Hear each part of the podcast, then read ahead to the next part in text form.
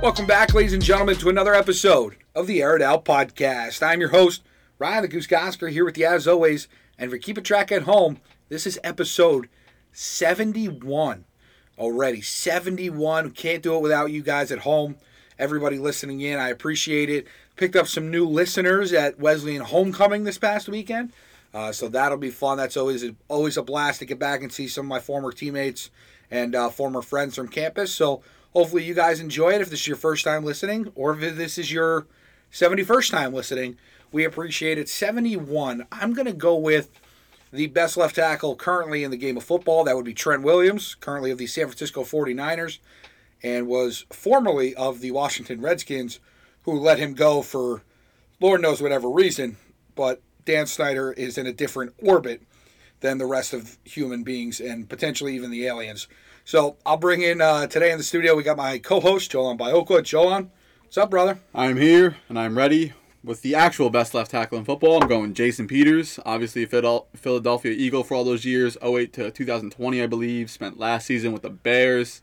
Uh, this season he's with the Dallas Cowboys. Super Bowl 52 champion, Jason Peters. A platoon guy at this point in his career, and He's done a great job. He was the best left tackle in football. And we were talking about that, Joel, kind of before the show of this generation of left tackle, those two. Uh, you got a guy like Joe Thomas who retired a few years ago. It is just, it's a marvel to watch, man. And now you're seeing, you know, is a guy like Andrew Thomas on the rise to maybe take that throne one day uh, when Trent Williams retires in about what feels like 12 years. Uh, the guy looks like he's got a lot left in the tank. So, uh, but Jolan, it's good to be back. We were off for a week or two. And uh, now we're back in the studio. We're ready to roll. And we have some new World Series champions as we return to the studio this week. The Astros and Mattress Mac have won a ton of money and a ton of championships over the past couple of years. The Astros win their second. What do you think about this? Are the Astros here to stay? Is their window wide open? Did they just open it? I, I think it may. I think it could just be opening. I, I think this team. I believe I was looking at the stat the other day. Their current, so I believe they have six or seven free agents they are currently $63 million under the next tax threshold. They're not close to the 300 tax threshold, but they're 63 million under the next one. They've got plenty of money to go out and spend. Bring back a guy like Verlander, a guy like Yuli Gurriel. Like they, they can do a lot with this team. And Joan, when you look back on the trade for Yordan Alvarez, they basically traded him for a bag of, uh, you know, a bag of uh, sunflower seeds. Chips, dip, and sauce. Yeah, there you go. Hopefully the good kind at least. But you know, I think this team's here to stay. I really do. I, I really like them. I don't know how long Dusty Baker's going to be around, uh, but shout out to him, Jolan. He wins his first World Series, Dusty's gets over the hump. Dusty's yeah, awesome. Dusty's a good guy, and I think you know that's it takes some of the hate away. I think from every other fan base is like, hey, at least like it's Dusty who won, and he's a good guy. And as famous as Dusty's been over the past couple years, no moment in Dusty's career is going to be more famous than his last moment on the last out of the World Series instead of watching his outfielder catch the ball in foul territory, marked his scorecard. So that's just the guy. Dusty classic is, right? as classic does. Dusty pulling off the classic move. Yeah, Dusty is. And uh, Joel, listen, we talked about this. The Phillies, the last three times they'd won the World Series, there's a huge economic crisis. So for all of the economy, America's we, back. We really needed Houston to win, uh, and they did. They took care of business. And Joel, it was dicey there for a little while. I think after game three, the Phillies hit five home runs. That place really explodes. It looked like the asylum we all kind of thought it would be.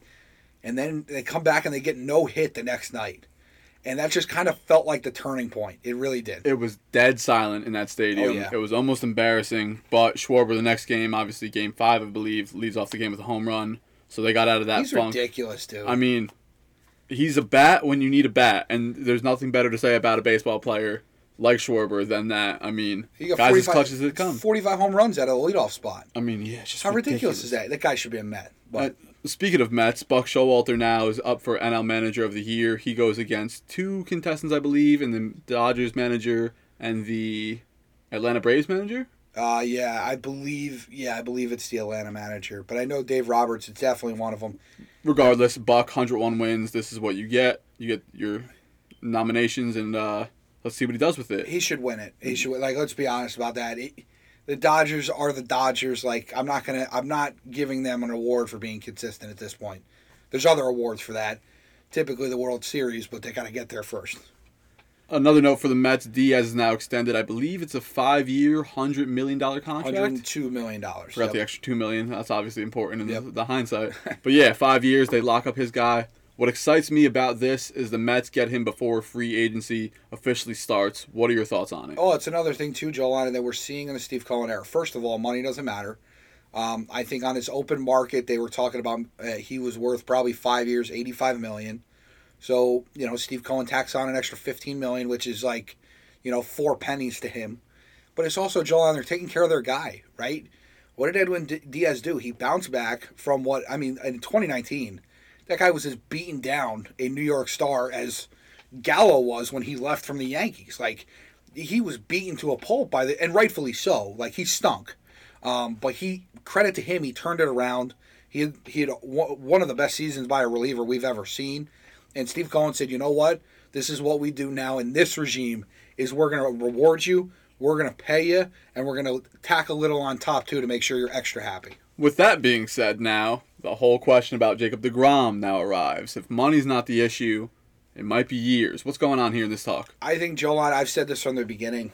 Uh, the only way Jacob DeGrom should not be in a Met uniform next year is if he flat out comes out and says, I don't want to play in New York anymore.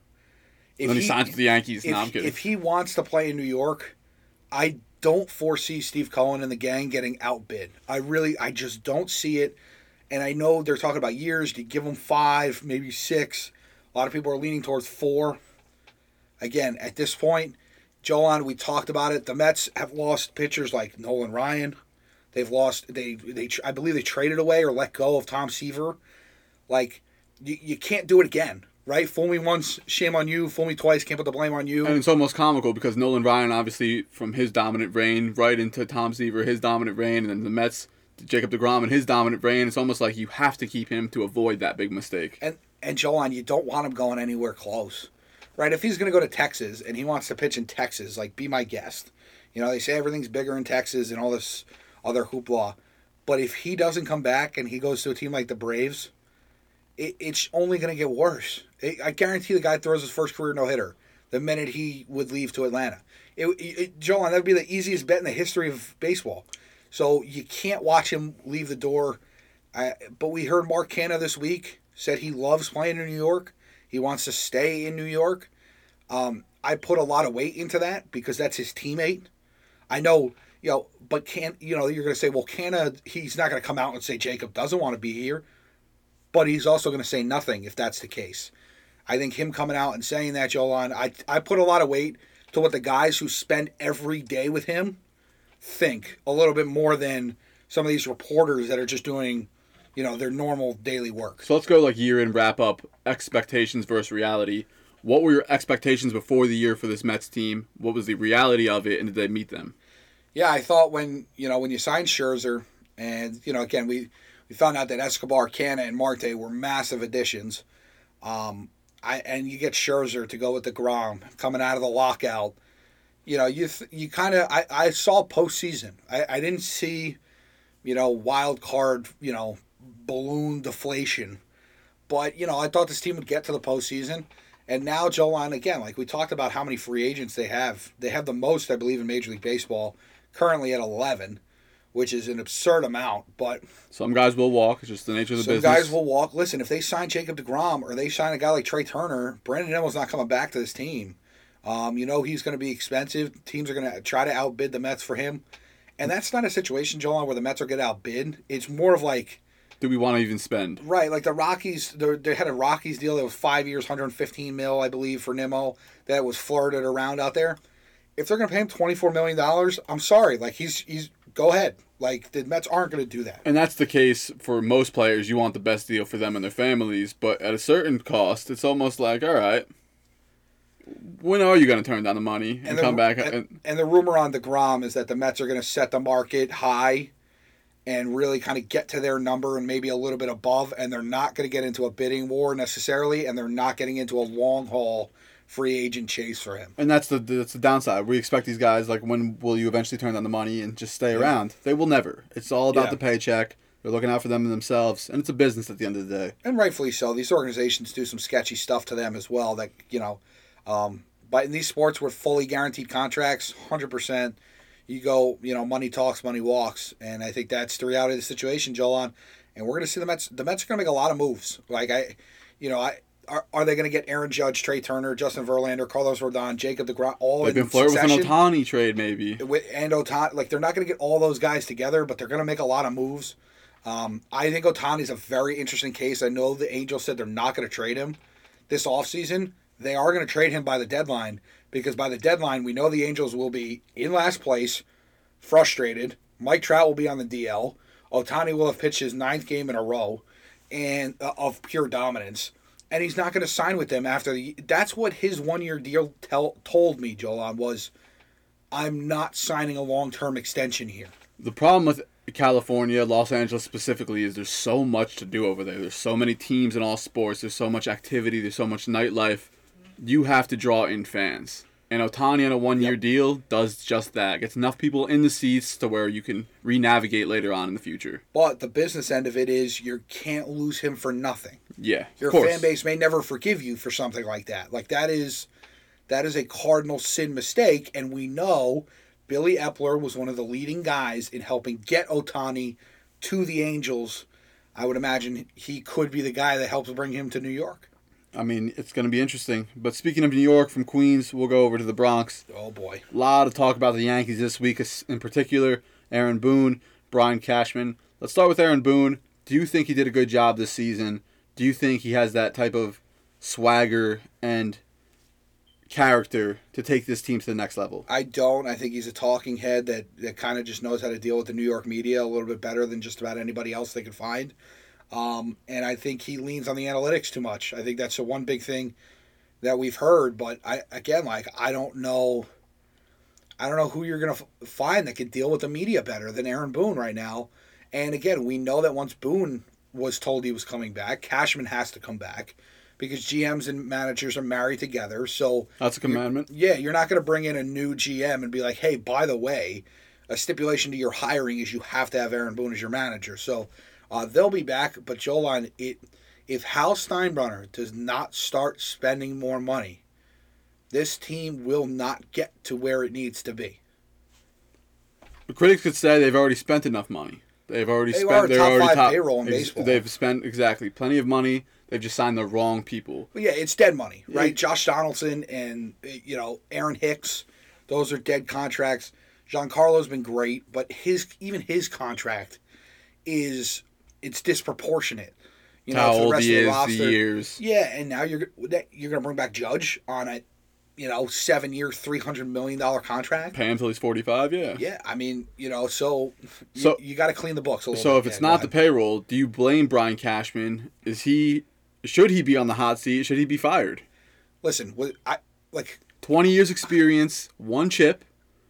Right, They've been to what now? Three ALCSs in the past six years. They've got lost them all. think so yeah. Uh, it's been a, it's been an outpour of poor performance. But you listen to him on the talking stand. He's talking about progress and your plan and how you do things and how you get them done. Is this concerning? Well, the, Joel, and they're caught right now because, they, yes, are they top five payroll in baseball? Yes. Do they have to spend more money? Yes. Do they need to develop better? Yes. But That's you, the number one. but you have to be you have to be on one end or the other, right? If you're not going to spend max amount of money, you have to be good at developing players. Astros. And if you're not good at developing players, you better spend a lot of money to try and buy those chips, like they did in 2009. And they, you know, they bought a lot of guys and spent a lot of money in order to win a championship. The problem is the Yankees are caught in the middle, and it's a one spot in sports you don't ever want to be is in the middle. So if we're getting um, greedy with the money now, Hal Steinbrenner's protecting his cash flow. He's making enough to be happy about the situation. What do you do about the Aaron Judge situation looming over you? They're gonna have to sign him. It's a dark cloud, but do you give him the nine years? Do you give him the hundred plus million he's looking for? What do you do here? they are going to have to give him whatever he, whatever it is that he's looking for. If that's a nine year deal with an opt out after six, whatever that may be, they're going to have to turn around and give him whatever he wants because I'm telling you, this fan base will explode if 99 is not in pinstripes next year. So let's talk about reasonable baseball fans. I'm not talking about the Sure. Yankees diehards that expect championship or nothing. I'm talking about the Yankees fans that are all right with 99 wins. Right. They see they're in an all right situation, but Mhm. it can be way better, and they're just not happy about the overall front Right. office and their performance. So they're going with this things. Judge is now paid max dollar. Do you give him max dollar or do you let him pack it up develop these guys from the ground up like a successful franchise would do? No, I think you take care of him because he is your one guy that you have grown. You got you got guys coming up. But you could save a bunch of money. but he's the guy you develop. As a realistic baseball fan, though, He is All right. he is the one guy in that organization you can truly look me in the eye and say they built him through the farm system. They Fair. need to show those guys that yeah, when you when you succeed now they don't have to succeed to the tune of 62 or 63 home runs, but when you play well, you are going to get rewarded as one of our homegrown guys. You're right. Like guys like Volpe have to come up next year. Like I'm tired of hearing about- eventually you're going to have to stop spending this cash and just work something up from the ground. Well, eventually, Giancarlo's contract will come off. Donaldson's done after next year. Uh, if they keep him around, they could Twenty just three million he's due. they could just eat his money and let him go. Hicks has got a seven year deal. Uh, it's not a new seven year deal. I know he's a couple years into it.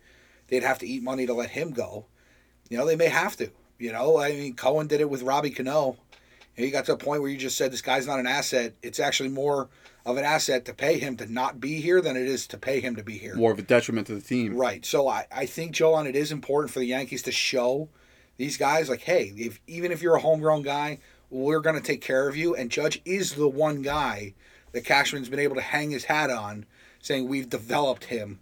Um, but they you, they do need more. I wholeheartedly agree. It can't just be one. You had the, the uh, what were they? They were they were the baby bombers or something like that. 2017. Yeah, it was him, uh, Hicks. Torres, Hicks, uh, Urshela, Sanchez. Sanchez, like all those guys. Just a ton of mistakes, if you ask me. Dude, I don't know. Listen, I get Gary Sanchez as the greatest baseball player.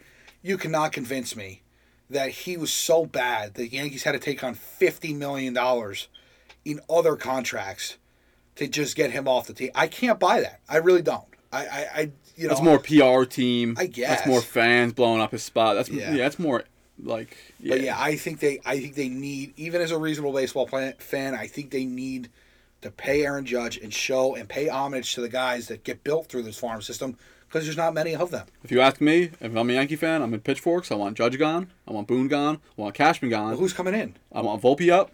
They got a couple guys coming It's great. up. He plays shortstop, not right field. You could- you could spend money elsewhere, but if you keep putting out the same product year in and year out and getting eliminated in the divisional round, it's insanity. That's literally the Oh, yeah. definition of it. But I think you, I think you sign Judge. You will let you tell you tell Donaldson and Hicks to go take a hike. You know, find a way to sign Ben Benintendi back. Uh, I think that would be a huge move. Benintendi's someone who he got injured, but he's a contact He's- guy. exactly, that's someone you need in the lineup. The Yankees were looking for, and I think you know that that too, Joel. On Cashman gets killed, um, and I think rightfully so. But he did get a guy like Benintendi, and the guy just wasn't healthy. You know that like that's the unfortunate part. And uh, we'll see what they do from there. But yeah, I don't think like paying Aaron Judge means they stop spending money right there. Maybe it does for Hal Steinbrenner. Maybe that's what he's thinking. But you know, I can't imagine that's their last move if they sign him. that basically wraps up baseball until more free agency news comes out. Trea Turner on the market, Aaron Judge on the market. Matt- Ohtani Matt- might be traded. We'll, Matt. we'll see what's going on as the MLB um, offseason rolls on. Let's roll into the NFL in season right now. Oh baby. Jets just upset the Bills. Let's start in New York. How good is this Jets team? And are you concerned if you're a Bills fan? I mean, how good is New York football? It's I mean, top of the top right I mean, now. New Most York, wins. New York and New Jersey football has been the best all year, and uh, they've been terrific. Joel and I thought this was a game. I wrote an article about it actually for the Warwick Valley Dispatch this week. It's the Jekyll and Hyde effect. Like the Jets one week look like this awesome product that you can hang your hat on if you're Joe Douglas. You are, you know, and if you're a fan, you're tipping your cap to Joe Douglas. You're like, thank you, thank the good Lord Good product you field. came here. There's a great product, and then there's other weeks where they look like Mr. Hyde, and they look awful, and they look like this evil, different persona of who they actually are, and they they can't, you know, they don't they don't make good smart plays when it matters, like the Patriot game. They had the interception return for a touchdown, but Jonathan Franklin Myers literally torpedoes his brain into the back of Mac Jones. That's a penalty in every level of football. Like, I'm sorry, you can complain about it, but it's a dumb penalty at a dumb time. And so you get these two different jet teams, and you just never know which one's going to show up. And listen, they got they got the Dr. Jekyll uh, this week in, in the Bills game. They they played phenomenal. That defense, Jolan, is legit. That's a Super Bowl defense, if you ask me. That defense is fully legit, and that it does travel. Defenses do travel. We know that, and it's just going to be Zach Wilson, right? One week he goes 355 for two touchdowns, but he had three picks, and there were three of the most awful picks you're going to find. They were ugly ones. Yep. But then this week he goes for 154 yards and one touchdown, but no picks. But it was the, so. This is my question now to you: Is the Jets' success dependent on Zach Wilson's performance solely, or can they just kind of put him in the back burner and say hide while our defense does the work? I think he so he he's in a spot, Jolan, where he doesn't have to be the reason they win a game. He just can't be the reason they lose a game. Well said. He is 85% the reason they lost that Patriot game. hundred percent. If not even three even ugly picks. Yep. Yep. And So- then, then again, if there's no penalty on the pick six before half, that game 17-10 going into the half. Yeah. There's things that happen in a football game that 100%. turn the difference. But the That's why it's only 85. But, you know, and then let's flip the script to the Bills. We you know we were about to talk about the Bills. You got to be worried about Josh Allen's elbow. They're talking it's a UCL injury. We're still waiting for the full news. He missed four weeks in 2018 with a UCL injury. Joel, on that second to last throw of the game looked awful, and then the last throw of the game looked really, really cool. It, it's kind of hard to tell, and maybe it's just a pain management thing. Maybe it's just going to have to be what he deals with. He's going to have to slide more. He's going to have to protect himself more. Maybe that's just what it has to be the rest of the year. But they can't afford to lose him for four to six weeks. No, absolutely They not. can't. Especially in the tough AFC East this year, as it's panning out to be. Yeah, probably the think- toughest it's been in a long time. Do you think the Bill, the Bills are too Josh Allen dependent? Meaning, We're- if we're if he does miss, now, aren't we? we will find out. But meaning, if he if he misses games, do you see this Bills team falling off a cliff? We'll see. Case Keenum's the backup. Case Keenum's a Oh. respected backup in the league. Respected starter. I don't think he lost, should have lost that Minnesota job. But It's just me. we'll see. We'll see, right? It's it's very, yeah. It's going to be, the, but it's all here dependent, right? there. Are we asking Case Keenum to hold us to two and two or three and one in a four game stretch? Or are we asking Case Keenum to go an eight to ten game stretch uh, and maybe leak into the postseason? Like we just don't know until we find out the injury of Josh Allen. That defense has to get healthy. For sure. Tre'Davious White, I know he's on the he's on the way back. They need him back in Jordan a heartbeat. Poyer's down right now. Poyer's out. I believe he's out for the year, right? I think. Not to knowledge, but I think he might be. He might be. Or he's hurt. He's he's out. He's been he's been out. Milano, their middle linebacker's been out. Yep. That's why the Jet run game really got go really got going on Sunday. So, Jet run game's been going against everybody. but I that, I that. think that was the thing against the Patriots. It was like kind of lost. Like, Yeah, the- Wilson threw yeah. it forty times, and it was kind of like why? I mean, minus that one Yeah. Patriots week, the Jets look decent. Yeah, it's it's you know it's interesting, but yeah, the Bills. I we're gonna find out a lot about the Bills here in these next few weeks. And Joel, I was listening to, I was having lunch with our good old friend, Dr. P from the high school, Dr. Uh, Finn Prisbolinski, the high school principal here in Pompton Lakes, What a man. and he was telling me he was listening to WFAN, and they had they somebody called in with a stat that said if the team had lost to the Jets in the regular season, no team in NFL history that has lost to the Jets in the regular season has then gone on to win the Super Bowl. So I, I, Whoa. have, I have no I that would take a long time to kind of go back and check, um, but that would be a ridiculous stat. So the Jets are playing well. The Bills, you know, again are kind of fighting their way here, Joel, but they still have home field right now uh, because they beat the Chiefs earlier in the year, and we'll see. Like I said, it's, so much of it is going to be the results of those MRIs uh, from Josh Allen. So speaking of MRIs, the New York Giants are now dealing with some stuff going on. Oh, There's an injury taking place in Cabo. Goose, what's going on here? Yeah, Cabo's never a good place. Remember, that's where Zeke went, and he started to look like me. Cabo's a fantastic place. Well, Cabo's if it's the off season. No, and I don't want people to like not go to Cabo. I've heard good things. I've ne- I've never been to Cabo. Not outside of Cabo, stay in Cabo. Right, but yeah, yeah. But yeah, we've heard good things. Yeah, there's a different word that you're gonna find if you go outside of Cabo, but that's a different story. Cartels and money laundering. yeah, there, there you go. Um, but no, Cabo's a good place. But for NFL players, it's not the best place. That's where Zeke went, and the one time he came back looking like a, a bowling ball, literally like a bowling ball. And now Xavier McKinney goes down there on his bye week for the Giants and gets in an ATV accident, Joel. And I know there's a lot going on of was it reckless behavior? Was it just a sightseeing this on the tour? And I, I honestly, at this point, Joel, I don't care because he's a green dot captain. And And if listeners that- at home are asking, what does green dot mean? it's the person that calls the plays on this New York football defense. He is he is the captain there. He is He is the guy. He's been, Signal caller. I think he's been the most. I you know again I don't know if people agree or want to argue this. I think he's been the most consistent defender, giant defender this year. You can you can And you mention can Dexter Lawrence. You can Yeah. mention uh, Kayvon Thibodeaux. Yep. But yeah, uh, But he's been overall, great. Yep. And now he's Joel. we heard a press conference with Brian Daboll that said we're kind of hoping he's back before the end of the regular season. That's not good. That's not good. And if this isn't the high school or college level where we see the guys just throw the throw the um, throw the club on their hand. You know, and I was talking to some people and they're like, "Well, do you want a safety playing with a club?" I'm like, "Dude, he probably can't catch that well anyway." So like, just have him bat the ball down. And uh, you know, Joe, that's a, that's a it's a huge loss. And I was talking to our buddy Zach Kruk about this on his radio show this week. When you don't trade for anyone at the trade deadline, what you are saying is, is I believe that my horses are good enough without outside help. Horses meaning your best players. Your best players. My best players are good enough to carry this team to where we have set our goals to get to without outside help. Well, now you're down one of those horses, and that's not the front like the front office. That's this didn't happen before the trade deadline. It's nothing you could foreshadow. Right, but now, but that's where it cuts the team just a little bit deeper, I think. And you know, again, like we know Jolan, if this was a guy, if this was number fifty three on the roster, he'd have to give his guaranteed money back, and he'd be cut from the team. The So- difference is he's a captain. Right. Difference is he's a captain, but again, Jolan, I expect better out of him. And you know, again, like I get like accidents happen, but I mean, for a week straight, we had Patrick Mahomes on every sports television show on in America because he's playing pickup basketball with his buddies. You know, before he cashed in on his mega deal. Like, I mean, you know, like this stuff. It's it's there's a reason why that that stipulation is in the contract because stuff like this, you're at a higher risk of stuff like this happening. And I said this to you and Zach this week. I am not one to tell somebody what to do on their off day, but as a captain of this team, you got to hold yourself to a higher accountability level than most people. You should probably be in or around the facility a couple days a week. I guarantee Daniel Jones was in there last week, and I don't know. I don't know.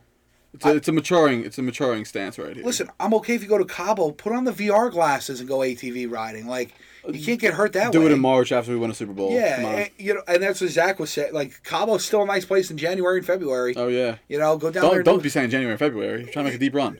Yeah, well, at end of February, even March, you know, go down there and go ATV riding. I, I thought, and I thought it spoke volumes. Tiki Barber was talking about this. Obviously, giant, great running back. He said, "Dude, I used this is why I used to hate bye weeks." He goes, and I used to spend them just on my couch. He's like, because you just, like, you almost have to put yourself in an imaginary bubble. Uh, to kind of to kind of keep yourself safe, it, it is it is and the crazy. best do, and the best they, they take their Yep. time in the the bye week. They get healthy, they get right, come back for the second half of the season, looking phenomenal. But now Xavier McKinney's missing four of those weeks off the rip, At least four weeks. and it might be the whole year. Yep. But that leads us into NFL Week Ten. Obviously, a lot going on here. Well, Joel, on hold on. Before we get to the NFL, I don't want to not mention Whoa. that this Xavier McKinney incident falls under what is a giant umbrella of the dumbest New York sports injuries we have ever seen. Oh, let's get into this then. Okay, so you have Xavier McKinney, right? I, I think Xavier McKinney's up there.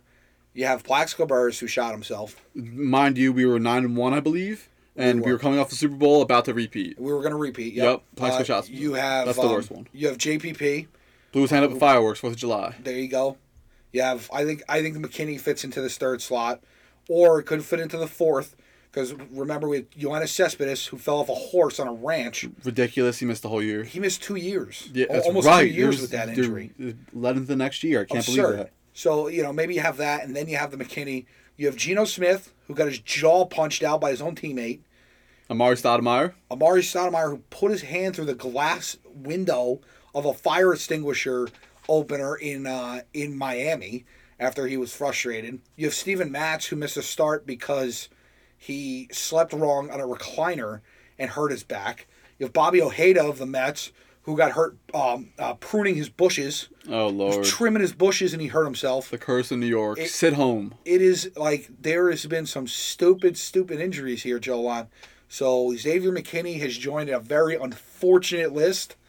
Uh, and I don't like it would take us a little while to sit down and figure out where he ranks in that. Probably like four or five. Probably four or five, but um, yeah, it's not a list you want to be on. and let's put it that way. Cespedes is number one, I think, maybe up there. He It's might just be. the- It's either him or Plaxico. the Ra- oh, Plaxico might be just because of how good The Giants were at that point when he and also hurt. Antonio Pierce adds to that They had like five teammates around him. because yeah, he like he- because he hit the gun, which then got him suspended, and we lost the heart of our defense. Which I've never really blamed Antonio Pierce for because, as a friend, don't get me wrong, we're not playing with Right. guns here, running them around. But I'll, I'll do something like that for you. You know what I'm saying? Like, Right. hide this. yeah, yeah, this X, Y, Z. but again, another captain doing something. Ex- you should not be doing. You should not shouldn't be even doing. be there. Yeah, I, right. I agree. But that is not the list you want to be on.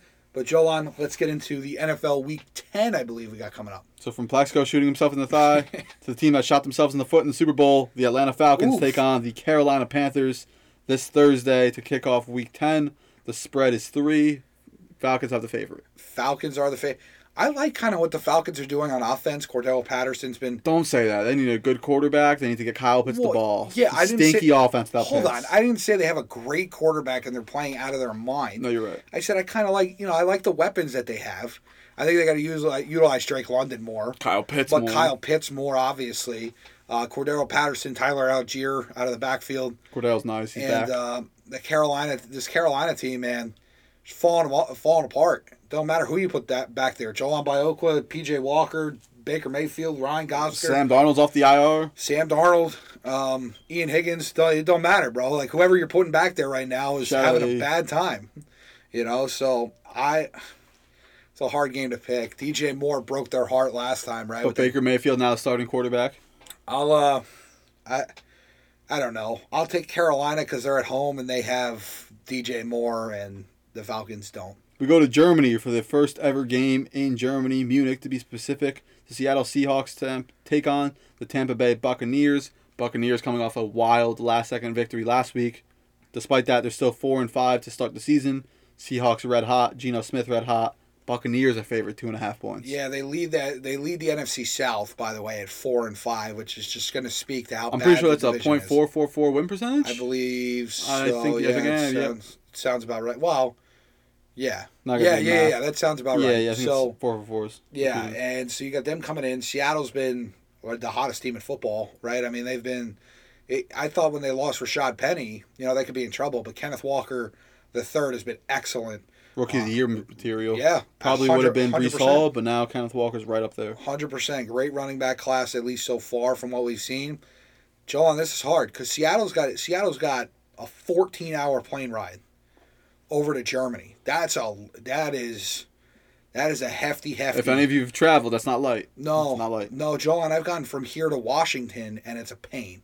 Like, it, like even that's a, uh, even that's a, s- a five-hour flight, and I'm ready to, you know, Continental flight right there. yeah, I'm ready to fly off the plane as soon as we land. So 14 hours, and I don't know, Joel, on this screams, you know, this screams Seahawks. It should be Seahawks the whole way. But is this the turnaround that the Bucks need? You know, they win that game last week when they shouldn't have. Now, if they go into Germany and they get a win there, they're back to 500, And they still lead the division. and they still lead the division. Give Tom Brady just- a chance, it's not over. you just never know. And I think you know you kind of wonder. And because I'm intrigued to see if the if this could be the stretch that kind of turns him around, Joel, I'll take the Bucks in this one. Technically, the Um, Bucks would be considered home, but nobody's home here. Yeah, I'll take the Bucks just because they you know they have a four hour less flight uh, than Seattle does. To a game I was looking forward to at the start of the season, and not so Uh-oh. much now. The Jacksonville Jaguars travel to Kansas City to take on the Chiefs. Obviously, in Missouri, the Chiefs are favored by nine and a half points here. Yeah, all that matters is Travis Etienne goes for you know uh, 20 carries for 250 yards and four touchdowns uh, for my fantasy team. But uh, yeah, I, I this has got to be Chiefs all the way. Um, With maybe, points? Maybe this game. What's what's the points here? Nine and a half. Nine Touchdown and and I. I think they cover late. I think I think the Kansas City covers late.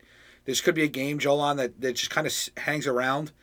Um, it has letdown kind of written all over it. I didn't think the Chiefs played very well against the Titans last week. Still got to win, though. That matters. you know, they st- 100%. And you take wins anytime you can get them in the NFL because you got to win those games if you want to be a good team. 100%. So I think maybe does Jacksonville hang around for a little while?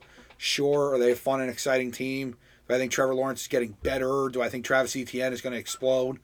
Uh, or has exploded the last couple weeks? Yeah. Not a fluke. Um, all can be true, but I think at the end of the day, the Chiefs kind of pull away late at home. I mean, yeah, obviously a lot of firepower on that team. They still That's a tough place up. to play too. Of Arrowhead's a tough place yeah. to play. They start chanting with that war chant. Yep. It's over. Mhm. It's over for you. The chop. The Houston Texans come to East Rutherford, New Jersey to take on the New York Football Giants. The Giants minus Xavier McKinney are still favored by six and a half points here. Yeah, it's it's a lot for a team that just It's a trap game. It feels like. Yeah, a team doesn't have a ton of firepower, but Jolan, I think being at home, if this game was in Houston, It's a different story. I, I think it's a different story, and I may actually pick the Texans, but I think being at home, being back in front of their fans, Jolan, I think it's the Giants.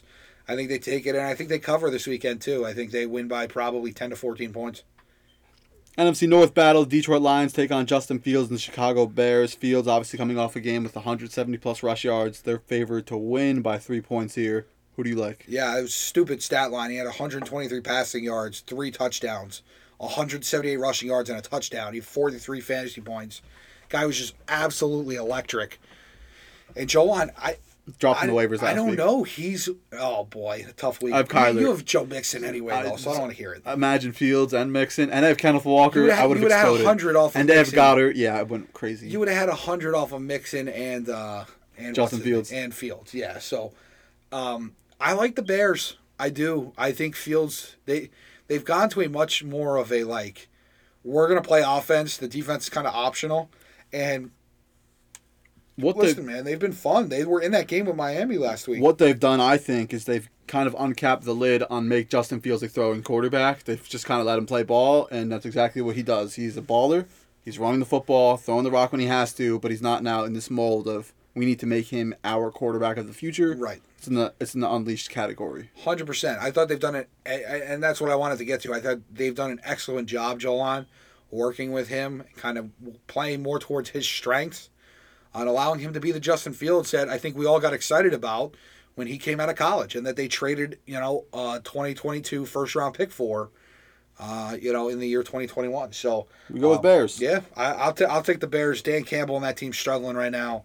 Um, I know they played they played well last week, but Swift a little hurt, a little banged up. yeah, and you know Rogers wasn't great last week, and they had some open receivers, and their defense, Jolan from last week, was on pace to give up the most points in NFL history. Hey, but one For- week against for the Packers season. got them right. For season, One yeah, week against the Packers got them right. yeah, move them down to fifth on the list. We I'm move sure. forward to defensive powerhouse and the New Orleans Saints taking on a defensive powerhouse in the Pittsburgh Steelers with TJ Watt. He's back. Oh, that's good for him. That's- I'm glad to see TJ back. Pittsburgh is back now on defense. The first week they went absolutely barbaric, and now with him, I think they um, get right back to it. Saints are favored by two and a half points here. Who do you like? Saints in Pittsburgh. Ooh, I like Pittsburgh at home. I watched the same team against the Ravens. I did not like what I saw from the red ro- the red rifle. Didn't like the blocking. The, was not. I'm not a fan of blocking. Ravens had their own yesterday. No, no, but I credit to the Ravens. Their pass rush is Justin Houston is ridiculous. doesn't Justin get old. Justin Houston's turned back the clock. He's got Benjamin Button on us, uh, and then Calais Campbell is just still like 6'8", 315 pounds that you can't move. But nonetheless, the Saints. But nonetheless, the Saints, I, I just I don't like what I've seen. I like what I've seen out of Olave. I think Olave's been a great target for them here early on. Uh, Kamara's got to catch the ball more. He's got to get more touches in whatever fashion that is, catching, uh, tosses, sweeps, whatever. He needs to be your offense if you want to He's got to be your offense. Joel, with TJ Watt back, man, whew, I think he's going to get to the red rifle, man. I think Kamara's in for a hell of a day. I think he's going to get hit every which way and not know which way's up. Yeah, that place is going to be buzzing, I'm sure. They're, they're going to be excited to have TJ back. We move forward to the Cleveland Browns taking on the Miami Dolphins. The Browns are looming the return of Deshaun Watson, but Miami now, the highest rated offense, I believe, in the league. They are favored to win by three and a half points. Yeah, it's a tough game, right? Because Cleveland could really slow this game down. Dolphins number one in efficiency, Chiefs number one in yards, and all that stuff points. Gotcha. It, it could get really interesting, Joel. And I just think from the fact of, you know, the the Browns can slow the game down, right? How do you beat the Dolphins? You got to keep down. those guys off the field. Time of possession, good defense, good run game. and you have to finish with it. touchdowns. And I think that is something, Joel, on that a lot of teams overlook. You have to finish with touchdowns.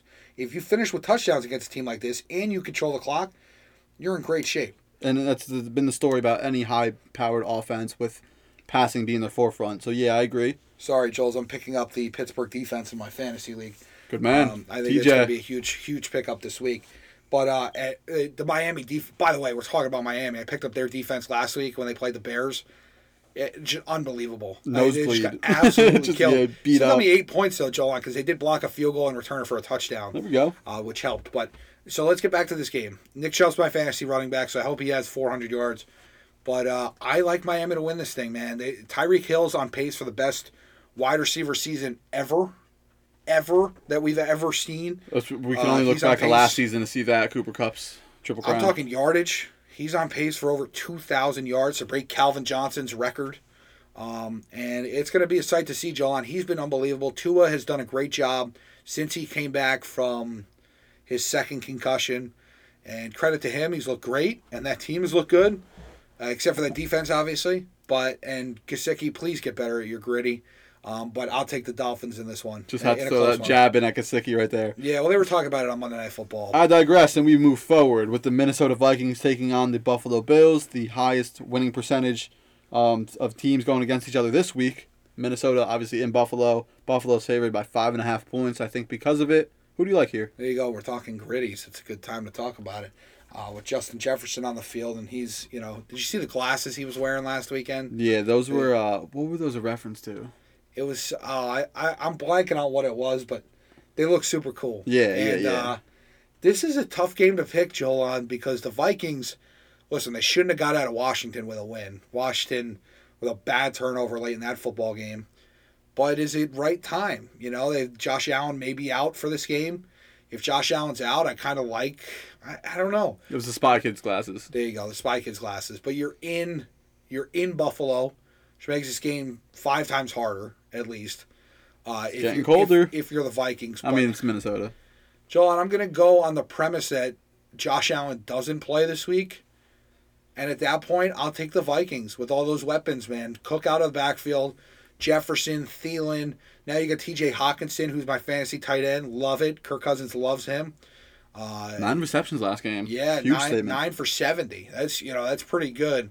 Uh, Got to find him in the end zone maybe a little bit more, but That's why to build trust fast though. yeah. So I think I think Jolan, I like Minnesota with Josh Allen not playing. I, I'm gonna obviously we can't foreshadow uh, or foresee the future, but I will say Josh Allen doesn't play, and I'll take Minnesota on the win on this one. And if you're sitting down listening, I'm gonna need you to stand up and do some high knees because the Denver Broncos are in town.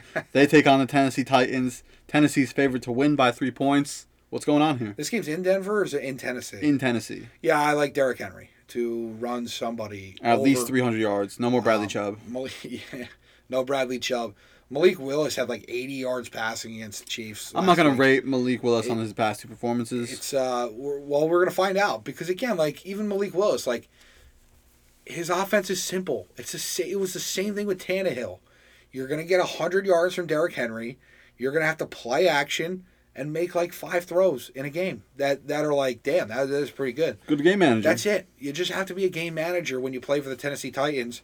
Vrabel and the defense will keep you in the game, and go from there. I, I can't, I can't bring myself to root for Heine's boy, so I'll take Tennessee in this game. There we go. We move forward now to the Indianapolis Colts taking on the Las Vegas Raiders. Now, there's news for the Indianapolis Colts. They recently fired Frank Reich, hired Jeff Saturday, their former All Pro center, underneath Peyton Manning. What do we think about this game? Jeff just tweeted that the Raiders are terrible.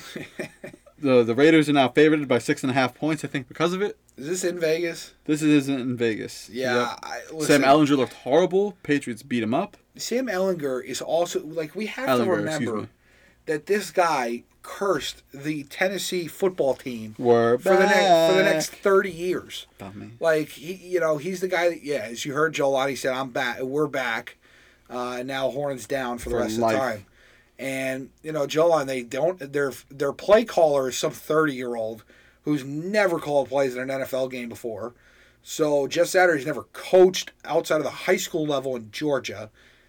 This is going to be something. Josh McDaniels masterclass. This is going to be something. But then you have Josh McDaniels on the other side of, and I'm sure Moltner's smiling listening to this.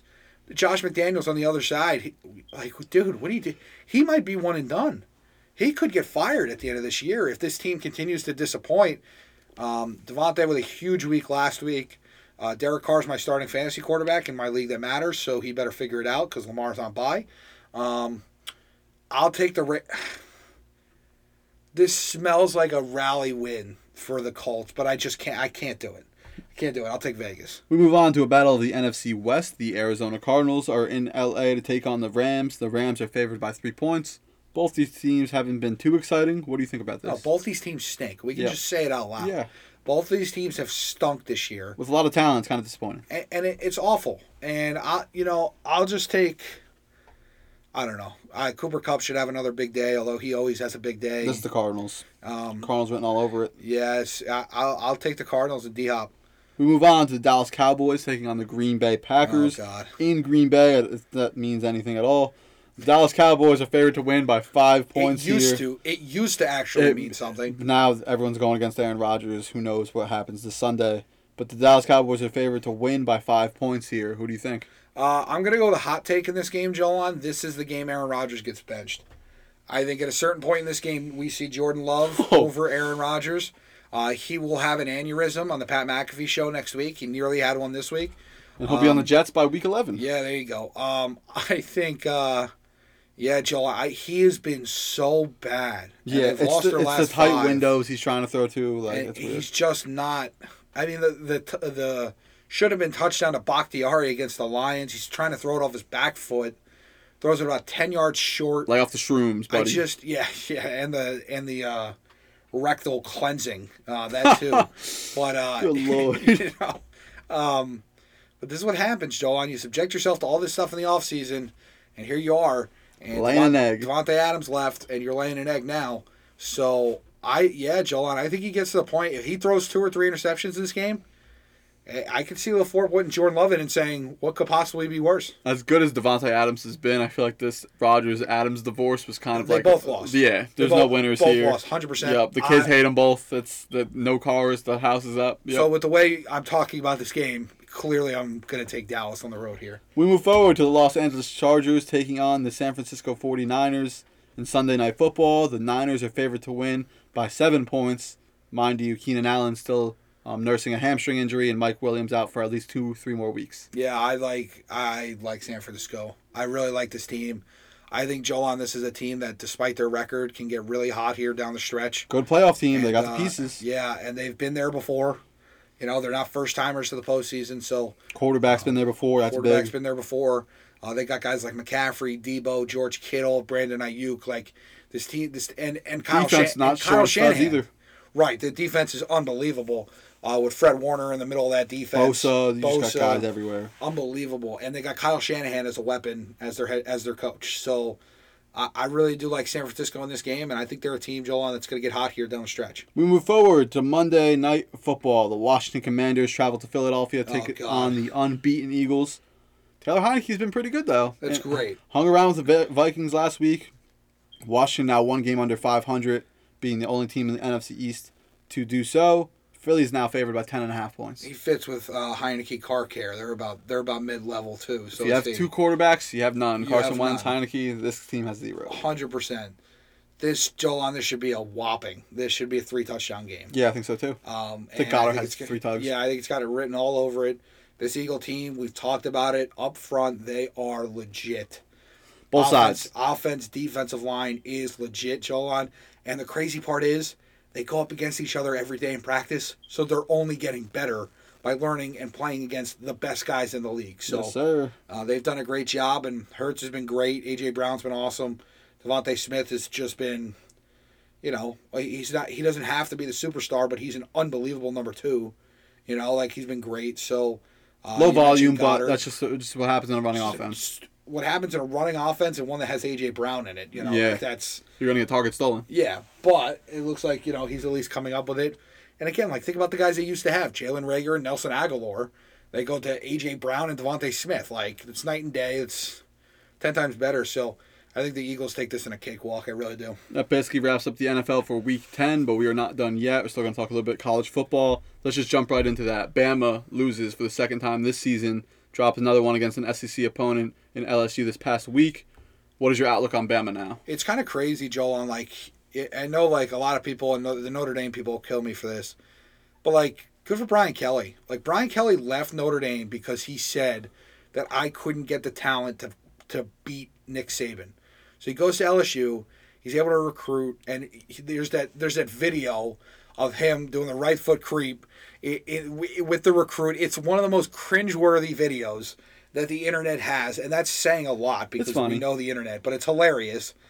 and now Joel they beat Bama at home in an unbelievable game. And no team has ever reached college football playoff with two losses, so seemingly Bama is done. They're not even going to get to their own conference title game unless LSU slips up here. It's just crazy. It's crazy. Like we are seeing Bama. Bama's only got one title in the last five years, and I know like that's good for, and they've been there, but that's not Nick Saban. Like Nick Saban's like we've won three of the last five. We've won you know seven uh, of the last nine. Yeah, whatever. like that's that's Nick Saban. So, uh, Joel, it's interesting. I I don't know what effect NIL is having. Um, even I, playing field. It is even the playing field. They're coaching. There's been some stats uh, since their strength and conditioning coach left two years ago uh, and jumped ship. Uh, it's been it's been rather interesting, Joel. I think we're seeing them get matched up better on the offensive defensive lines, better than we've ever seen. So let's talk about all teams in general. Who's your top four to make it into the playoff? Top four right now. Talk a little bit about each team. TCU's up a little bit. Yeah, George I mean, obviously, obviously George is at the top. I mean, Georgia's been the best football team all year. They were the best team all of last year. Does Tennessee still make it? Um, Minding you, they just lost last week to Georgia. I think they, I think they're at five. They're probably at five. I would, you know, again, I'm okay, I'm okay, Joel, with how they have the top four. Ohio uh, State too. Right now, I, it's either them or Michigan. Yep. And to me, it's coin flip. You know, again, I also think too, Joel. I'm not a believer that both of those teams will get in, um, because the loser of that game at the end of the regular season does not make the conference championship and I'm sorry if you're not playing in a conference championship.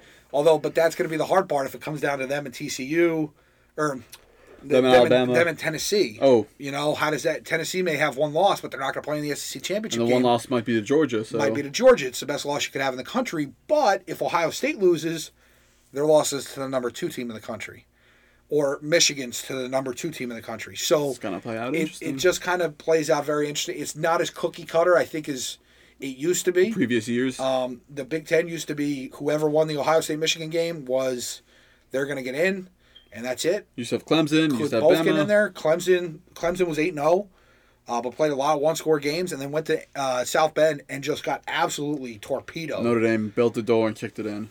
They did an unbelievable job controlling both lines of scrimmage. So now Clemson goes down. Now Clemson goes down. The AC, I don't think the ACC is getting anybody in. The ACC is not a terribly good conference. Think the Pac-12 has a bid?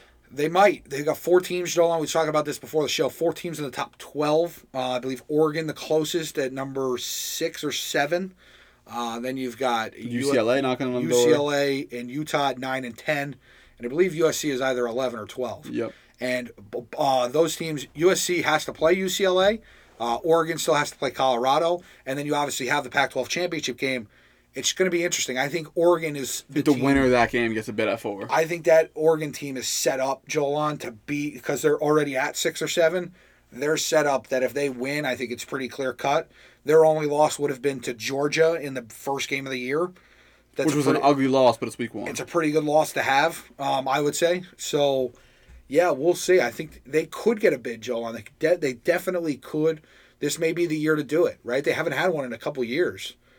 Uh, I'm thinking back to the Washington team that played Bama in is that 2016 already? I remember, yeah, yeah. That's six years ago already. That Washington team was pretty good too. They had a bunch of NFL studs. Yeah, they were, and then they just got their doors kicked in by yeah, Bama. You know, yeah. it's the same thing as if the Oregon team wanted to play Georgia again. They get the doors kicked. Who's the cornerbacks for that Huskers team? Two notable guys in the league right now. Uh, Byron was Byron Murphy one of them. Byron Murphy was and one of them. There was another. There was another one. Yeah, yeah, they had a great uh, secondary on that team. Sidney Jones. Sidney Jones. It might have been. Yeah, how did you know that? That's uh, crazy. Uh, those guys just. Yeah, Byron. Murphy was definitely one of them. Phenomenal year that year. Yeah, so um, the Pac-12 could get in, Joel, but it's going to be rather interesting. I, sh- I I think we're the way we're seeing things play out. We're we're locking into SEC teams. I think it's just you know going to be the way it is. It's the nature of the beast. You got a bunch of studs. Two of them are going to make I it. think it's going to be Georgia and Tennessee. I think those two uh, are the ones that'll get in from the SEC, and Ohio then Ohio State or Michigan, and then Oregon. And then yeah, and then it, but the question becomes, what happens if TCU runs the table? If TCU runs the table, goes undefeated, or if they go undefeated, they're in. Four, yeah, it's not. They got to be in, yeah. right? Like they, you can't keep. That's just telling everybody we won't reward you if you're in a small right. school. You're yeah. an unde- you're an undefeated group of five, the only undefeated champion, yeah, or Power Five champion, not exactly. Group of five. And you still won't get a bid. That's ridiculous. Yeah, that's there's TCU no way would make it. Happen. TCU would make it. Yeah, so uh, we'll see. They've still got to play Texas. Um, you know, and, and they obviously have the Pac-12, uh, uh, Big the 12. Pac-12, Big 12 championship game uh, that they would have to play as well. So, it's going to be really interesting coming down the stretch here, Joel. And this is what you love about college football. You can't believe you're already this deep into the season, right? It's kind of nuts. Uh, we're thinking about championship games already and stuff like that. But uh, it's the first time, by the way, it's the first time Bama has had two losses before the Iron Bowl, which is when they play Auburn. If you, in case you didn't know what the Iron Bowl was, I believe the stat was either since 2010 or 2011. So we're, we're talking a long long time ago already. That's 12 years. Oh yeah. It's 11, 12 years. That's that's that's ridiculous. Um, college basketball starting up, so that'll get underway, and uh, we'll see how that goes. A lot of new coaches in new spots. Um, you know, notably, I'm blanking on the guy's name uh, from Villanova because he took over for Jay Wright. Jay Wright is out at Villanova. You have Coach K's out at Duke. Uh, Jon Scheyer obviously taking over for him, and you'll get a lot of teams playing these these cupcakes here early on. But Joel, as we've seen college basketball do, their their uh, tournaments early in the year have been really really good. Villanova's new basketball coach is Kyle Neptune. Kyle Neptune. Yep, there, there you go. I got to remember that. Um, yeah, right. Recently retiring Neptune's after 20 uh, years. Neptune's a um, it's on the periodic table, isn't it? It's an element. Yeah, it is. There you go. It's also so, a planet. There you go. So element and a planet took over for uh, Jay Wright and as we mentioned Scheyer for Coach K. And these these early season tournaments, Joel, I think they've done a great job. Uh, they play like one or two cupcakes, maybe three, uh, and then they get into these these big time tournaments. We see some big matchups early on in college basketball nowadays. These guys aren't afraid to play anybody anywhere, and it's a lot of fun. It's Neptunium, and it's number 93 on the periodic table. There you go. There There's there's your fun factor today, and I think we're going to end on the periodic table. You could always get more knowledge on the show. Hundred percent, always gaining knowledge. Joel, we've got some good guests coming up. Uh, we'll get guys like Robbie Myers in here, first time. need Moltner in here to rip him up. Yep, Mol- we got to get Moltner before basketball starts. Before Derek Carr has an aneurysm. There you go. His blood pressure's high. Who's going to have an aneurysm first, Derek Carr or Josh Eric, McDaniels. Eric Moltner or Josh McDaniels? nah. It's a good three way um, parlay, but uh, we'll see, John. We get some first time guests in here, uh, some friend of, friends of ours, and we'll we'll have some fun with it, John. But I've got the Trent Williams episode. You've got the Jason Peters episode. Big left tackle episode. Big left tackle. Love the left tackle position. Joanne, you can find me on uh, Twitter or Instagram at Goose on the Mic. I'm usually generally posting a whole bunch of stuff for radio shows and uh, just about everything else in between. So at Goose on the Mic, and it's uh, it's always a blast to talk to everybody on social media and have some fun. Joel, where might the people be able to find you and or the podcast on social media? You could follow us on Instagram and Twitter at uh, Instagram airedout.podcast and Twitter podcast aired out. And you can follow me on Twitter and Instagram at good old Joel's. Any questions, comments, concerns, or compliments, feel free to reach out to us on that. Absolutely. And John, we do, do just want to know that, uh, note, excuse me, uh, it is getting darker. Um, so we do know this is a time of year where mental health is of utmost importance. Sad boy hours. Right. It is of utmost importance uh, to everybody. So uh, obviously, see some, see something, say something. If you need help, reach out. And uh, My one piece of advice seasonal depression is very real. yep, Go to the gym. Go to Gym's the a good spot to get your head straight. go to the gym. If not, I have Instagram reels that'll tell you to go to the gym. They're actually from. Those uh, make me more funny- depressed, damn it. There, there, there's some that are really funny though. But find a hobby, go to the gym, you know, do do whatever is going to help you. Um, it is a very real thing. But Jolan, uh, for episode 71, that's going to do it. But until next week, until week 11 in the NFL already, uh, and until the Giants pick up their seventh win of the year, and until He just uh, jinxed us. Until episode 72, Jolan. Put in the books.